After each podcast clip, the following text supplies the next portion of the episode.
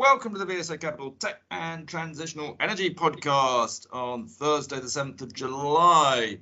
And we're recording this just after Boris Johnson has resigned as our Prime Minister, uh, leaving the country in even more disarray. Um, what's your view on that then, Phil? A wasted opportunity is what I think. He should have made more of what he what he had. We need uh, we need stability. It's a great shame.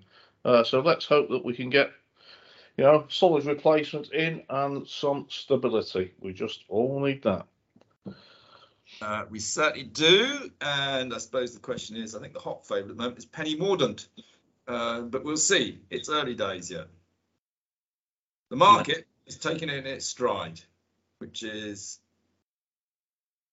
maybe tells you everything the currency has gone stronger. Maybe tells you everything. Actually, his position was untenable. He had to go. Anyway, uh, we're not here to talk about politics. We're here to talk about tech and transitional energy. Uh, I'm actually down in Cornwall, have been all week. Uh, I am sort of doing a bit of work, but it does mean that I'm probably not as up to speed as maybe I should be. So you're going to have to do lots of talking today. Well, Andrew, I have been busy and I've been looking for good news this week because I think we've had enough of bad news. So, um, something to, to, to, to kick off with, and just a thought, is on, I mean, energy is very much to the front of everyone's minds. Um, but there was an announcement this week that uh, the government, actually, something very positive here, has completed the fourth round of its contracts for difference scheme.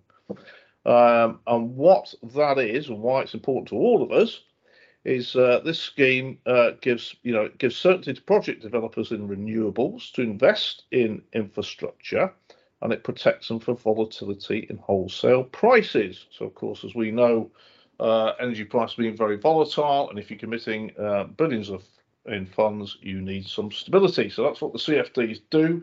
Uh, the government's just announced its uh, fourth round and it's secured 11 gigawatts across a whole range of technology offshore wind, solar, uh, and solar and onshore winds. So that's all good. Good. That's enough power to power 12 million homes. So something positive coming out of uh, government and for renewable energy in the country. Well, of course, on that note, and again, not once again turns into a political broadcast, but any new prime minister almost certainly is going to have energy, renewable energy, uh, at the forefront of their policy uh, and hopefully they will actually deliver on it, which is what Boris Johnson sort of didn't really do. Um, and so I think it's fair to say that we're going to get at some stage, probably in the autumn, a lot more news coming out about the UK energy policy. Yeah, it'll be fantastic to see because I mean, you know, if you if you look back over the last few years, Andrew, country has taken a bit of a lead uh, in terms of what it's been doing and shutting down coal uh, coal generation uh, capacity and you know, growing its wind power. But as you say, it's lost a lost a bit of momentum. So it's good to uh, good to have seen this, and yeah, we will hear a lot more about it. And also, we'll have obviously probably a, yeah, a, well a new prime minister. We have got a new chancellor now, but that could change again. Um, and it'll be interesting to see what the view is on windfall taxes. I don't think they can take back the windfall tax they've done on on the North Sea oil and gas, but the talk about the the energy distributors like SSE uh, I suspect that may go away. Uh, and so SSE is probably a stock that you should be buying uh, on the back of Boris Johnson's resignation. Oh, there we go. That sounds like a good recommendation to me. And just uh, in terms of market volatility and raising capital, uh, news at Northvolt uh, battery tech uh, battery company, very large battery company actually, uh, has raised 1.1 uh, dollars ahead of a potential IPO in the next two years. They say, um, yeah, Sweden-based lithium-ion battery, and uh, they've raised up to eight billion dollars, I think, uh, so far. And this was done by a convertible note, but it was interesting to note and something we were always looking out for is it has strategic looks like it's got some strategic investment in there. The VW have been putting money into it, and it's alongside people like Baillie Gifford and uh, and Goldman Sachs. But showing that even in the current climate, that the battery uh, you know battery technology is uh, is securing investment. Yeah, look, and again, we've discussed this on this podcast before, but I think what we're seeing now uh, it, you know, we, we talked about how you know when a new technology comes along, the market gets overly excited, takes takes the stock prices far, far, far too high, then doesn't see things happening immediately. Things that normally take you know sort of five years, and then the prices drop way too low again, and that's when the big strategics come in, saying, "Hey, look, you got this. This is going to happen. We it always was going to happen. Just took a bit longer than you investors wanted it to, uh, and so we can come in and buy up companies where a lot of money has been raised, a lot of technology has been developed, and we can buy it on the cheap. So I think you're going to see more and more of that. Yeah, I've I've I've, I've no doubt about that. Because you, are so right, Andrew. I mean, it's, it is all about its structural growth in um, in investment in renewables, and and yeah, these big players will be just waiting for the right time. I think with some of the, you know, as you say, some of the smaller innovative ones where maybe investors have been, um, you know, not as well, I mentioned last week that I was at the uh, International Flow Battery Forum in Brussels. Mm. It's fair to say that I've had a lot of calls and emails since that conference. Uh, I've been surprised by the level of interest. Yeah, yeah, yeah, yeah, yeah. Well, that's the thing. So at the end of the day, if you've got really, really good tech um, in a company, and the company is looking stupidly cheap, and there's a, a lot of sunk R&D, of course, it's going to be looked at by the bigger multinationals and strategics. Absolutely. Anyway, there we go. What else you got, Phil? Right. Well, let's just get on to a few. I mean, there has been quite a lot of news, uh, company related, in the um, market uh, this week. Um, I, you know, we'll quickly kick off with one of our clients actually at Samarkand Group, uh, cross-border uh, e-commerce technology platform. It's integrated into all of the main e-commerce infrastructure into China, and China's like the half of global e-commerce sales and still growing in even in the current environment. Now the company's been had a trading update, Andrew. It's been held back obviously by, you know, um, getting parcels around China, which are being disinfected and held if they're coming from overseas, and of course theirs are coming in from overseas. It's cross-border. Um, and that has held the group back a bit. But they had a trading update, and they're expecting full year revenue in at 16.5 million and, and, a, and a loss of uh, 6.2 million EBITDA loss. But that's kind of in line with what we were, you know, expected, and that's to March of this year, going cash 4 million. Uh, but looking ahead, you know, they'll see the revenue up flattish, but there could be a real bounce back as, you know, as controls in COVID controls in China gradually do ease off and the logistics freeze up for them. Um, but we're expecting those losses going into this year to be much reduced, you know, down to about three million loss. Um, and they say they've got four million on the balance sheet, and are actively looking um, and in talks with strategic investors. Now, quickly on this one, the ticker is SMK. This is on Aquis, about 40 million market cap, Samarkand Group. Um, I read a Fitch report, and it was about e- it was about e-commerce in China, what's happening in those markets and versus the retail markets. Uh, and Fitch is saying that they're saying e-commerce growing above uh, at a rate well above the sort of on um, you know normal retail, uh, offline retail as they call it. And one of the beneficiaries they pointed out was SF Holdings, one of China's biggest courier companies. As we know, they are, as we talked about strategic investments, they are strategic investors in Samarkand. Yeah, they certainly are. I mean, Samarkand have SF Express, which is SH SF Holdings as a strategic investor and partner. They also have a partnership with DHL. I mean, they are so well connected. Uh, and you've got to say, if you're looking around for a group that again has probably become too cheap and is looking a little bit vulnerable, uh, you'd have to put this on your list probably. Not that they want to be taken over anywhere near this price. No. Uh, but compared to some of their peer group, they are very cheap. They are. Uh, also, yep. just worth pointing out, obviously, they, we we floated them just over a year ago, mm. very successfully on the Aquis exchange a lot of people have been upset with Aquis, not as much liquidity as it, it wanted. Um, but obviously, this week we had the announcement out of Hargreaves Lansdown that they have now put all of the Apex Aquis stocks, which includes Samarkand, onto their platform, can be electronically traded. Bearing in mind that Hargreaves Lansdown controls over 50% of all the SIPPs and ISAs in this country, uh, it will really help the Aquis market and but it also helps stocks like Samarkand, where you should start to see liquidity building up now. There we are. No, that was that was super news. That's been a long time coming. Obviously, a lot of work for for Aquis there, and I am a SIPP holder of the on Hargreaves Lansdown. So there you go. Uh, just a quickie, Andrew, while you're there, a quick technical correction. It's uh, a Samarkand Group of partnerships with FedEx, not DHL, just in case anyone picks up on that one. Um, there was. Sorry, you're absolutely right. Why did I say that? I do apologise. you might just you probably in the parcel this morning from DHL, Andrew. I don't I don't know. It's obviously been down in Cornwall. It, it changes you, it gets everything muddled up. Well spotted, Phil. That's my pleasure. Right, moving on, moving on swiftly. Um, uh, here's an interesting company and situation for you. This is uh, this is a company called CML Microsystems, uh, being listed for a good number of years on the main list. Uh, they moved recently to uh, to to AIM. Um, the ticker is CML, 58 million market cap, and this is what's called a fabless semiconductor company, i.e., they design the chips. Uh, they have the chips made externally by by um, third-party wafer manufacturers, and then they, of course they sell them directly to their customers. Now, what's interesting about CML is this company's market cap is 58 million pounds and it sold one of its divisions uh, last year, and it now has net cash of 25 million pounds.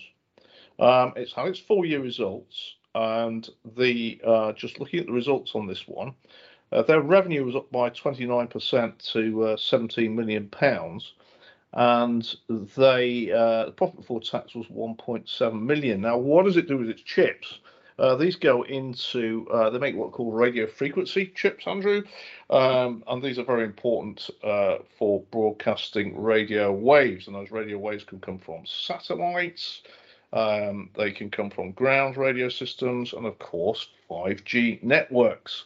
Um, and they produce uh, the chips that go into, and for instance, things like secure radios. So so, you know, satellite secure radios, 5G and machine to machine comms. But what's what is interesting about this is they said, you know, I met with them this week and they were saying that during COVID, you know, for instance, airports and hotels uh, will have kind of, you know, and, and just general security people have got radios and their systems go into these secure radios. And they'd seen a downturn in demand. And they're actually seeing all their demand recover and pick up. Whereas through COVID, conversely, things like consumer electronics and everything have enjoyed really, really strong demand, and that's slowing down. So here's a company that's actually on the turn into a market that, when you look at the global chip market, of course, that's kind of that's now easing off because a lot of it's consumer driven. So business is strongly recovering. It has a whole bunch of cash on the balance sheet. It's already been conducting share buybacks and has given back money to investors over the last few years. I think something like 20 million pounds in total. So this is definitely one that uh, I'll be looking more closely at and does look fundamentally undervalued. Actually, it's, you've got a very good shareholder list. You've got Premier yeah, Asset Management with 12%, and you've got Otis, Herald, Ruffer, Liontrust, um, Schroders, Slater. I mean, it's fantastic. Um, not much turnover in the stock, um, which is maybe a, a, a, slight issue, but yeah, that's one hell of a shareholder list.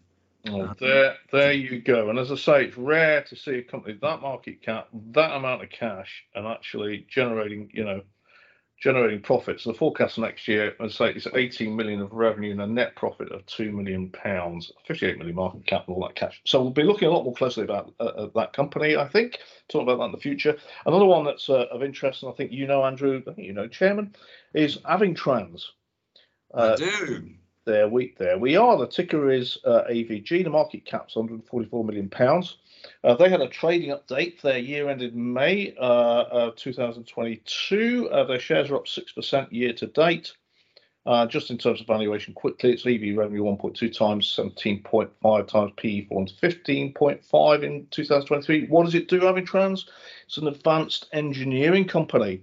Um, and I know part of this business very well because I used to act for it. Um, so they have uh, three main divisions. The their energy EPM segment is built around Hayward Tyler. Uh, now this is a company that I I used to work for a good number of years ago, and Hayward Tyler, based uh, based in Luton, don't know if they still are, but they they're a pump manufacturer. They've been around for for many years, but their pumps are not uh, everyday pumps at all. Uh, they are used in the by the global energy industry. They're huge bloody pumps actually, and they're highly, highly specialised, and they're used in nuclear reactors. Um, and uh, so, so, that's one division. Uh, second division is involved in um, gas compressors, pressure vessels, blast doors, etc. And then the third division is in medical. That's equipment for, they say, medical science and research communities, etc. So let's get on to quickly onto their trading update. And they said um, results expected to be in line with market expectations, strong net cash in excess of 60 million pounds. That's really, really good. But they said about Hayward Tyler, this really caught my eye, right? And, and he is investing sort of in a recession. So here you've got a business exposed to medical and nuclear. Doesn't sound bad to me. Uh, they said that they've got uh, they secured a new contract extension uh, for what are called molten salt pumps, and this is under an advanced reactor demonstration program in the US, and it's valued at 1.1 million dollars, and it's an extension of the contract beyond uh, beyond 2.5. But what really really caught my eye on this is, and I know about this from Hayward Tyler about its nuclear certifications. Um, it said that it became the first US company, this is their division, to update its what's called ASME, it's one of the atomic standards, and certifications uh, for what's called Division 5 equipment. But what, what it does, it allows them um, to design, manufacture, and inspection of pumps uh, for advanced high temperature nuclear reactors. So, you know, so really, really specialized here, and not many of these things about. Uh, in terms of that, they also said on the medtech company that um, Adaptix had got uh, an FDA uh, certification for a point of care 3D uh, orthopedic system in the States. Uh, and this is for low dose 3D imaging at a point of care, which is very important in medical. So, yeah, definitely, you know, Avingtrans um, worth looking at. As I say, we're into tough times, and this is exposed to nuclear and medical. Uh, the worst, worst places to be uh, to be looking at, I think. Hmm, well, that was quite a long um, explanation of why you like Avingtrans. I'll do it slightly shorter the chairman is Roger McDowell, and I'd happily own a Roger McDowell portfolio of stocks that he sits on the board. Oh, yeah, that's a quicker way of selling this. that's hey, that's told me off, but very good point. right, moving on swiftly, and for a shorter one, uh, Cerillion, CER, it's a, a 200 million, uh, 290 million market cap. Uh, this is uh, telecoms, billing, charging, customer relationship management software. We've spoken about this uh, very often before. Shares are up 25% this year. The stock is not cheap, but uh, probably good reasons for that, given it's doing so well. It's on a multiple of about eight, nine times revenue, four into seven, and the PE of 34, 428 for, for 23. But anyway, they came out with an announcement this week to say that uh, they've agreed a 10 year contract worth 15 million pounds with a new telco customer.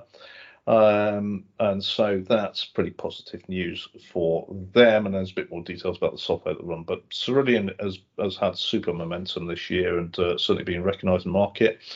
Uh, Zoo Digital, don't you come across that one before, Andrew? Yeah, well, no, we've talked a little bit about on this podcast actually. One of my uh, clients is always telling me, Andrew, you should look at Zoo Digital. It's a great company. Do I ever get around to looking at it? No, too busy. But you tell me all about it. Oh, all right. Well, I have been. Yeah, I've had a look at uh, been having a look at the Zoo Digital, and I think this is one where one of our colleagues met them at the Mello uh, exhibition actually recently. Right. The uh, so its market cap is just under 100 million. Uh, the ticket is uh, well Zoo. I said, oh, surprise, surprise. Um, and they just reported their full year to March. Now, this company as what are called euphemistically cloud-based localization and media services to the global entertainment industry. So that's all a bit of a mouthful. Um, but if you watch uh, Netflix, uh, as I do, or the you know, just the streaming TV channels in general, you'll have noticed over the last few years a significant increase in the amount of content um, that is made by overseas program makers, uh, you know, non-English, non-USA, non-UK, and so all of that needs subtitling, um, it needs dubbing and, and translation, and um, this is what the guys uh, at the Zoo do and their platform. Um, and as they point out, 21 in 2021, 27% of the world's 100 most popular titles were made outside of the US. Uh, so this is a big driver for them. Is uh, this this whole idea of uh, localizing localizing uh, media? Their revenue for the full year revenue was up um, organically 78% to seventy million dollars, uh, and their adjusted EBITDA was uh, nearly doubled that to eight point three million from four point five. Operating million three uh, operating profit of three million dollars, uh, net cash of six million dollars. But bear in mind, it did a placing ten million dollars in April. Um, but they said that media services grew by 51%. Um, and this is they did a regional launch of their streaming platform. Localization grew by 108%. Demand for new production work rebounded strongly in half two. So, so good, good momentum there, I think, from Zoo Digital, and uh, well worth looking at again. Yeah, it's got it hasn't got a very strong institutional shareholder list actually. It's still one that's a little bit not widely held, shall we say? Uh, and yeah, it is a good stock. I mean, it's performed actually pretty well. Um, it's come off its its highs at the back end of last year when it was up about 150p or so. It's now only about 110p or so. Um, but it's actually held up pretty well. Uh, um, I do think you're right. I think it's one that we should be looking at more. Mm. I don't know where they're based. Maybe it's another visit for us, Phil. I think it could be a visit, Andrew, either on the bus, the train, or the wherever the, the tube. But I would sound like it. No, we'll follow up with them. It does look does look very interesting. And sometimes companies like this, you know, it's it's explaining. You know, a lot of it's down to explaining the store itself, the mechanics of the business, um, and and and for that reason, often you know, stocks are overlooked if it if it's a lot of hard work to do that, and that's what we like doing. We like stories like that. Yeah, I think their head office, according to the, um, it doesn't mean that's where the CEO sits. According quickly looking on the on the internet, is uh, in Southampton Row. So actually, it's a walk almost for us. Well, you have got any bicycle, and I'll run after you. Absolutely, it's not, it's not far, is it? I don't want to see me turn up in my lycra.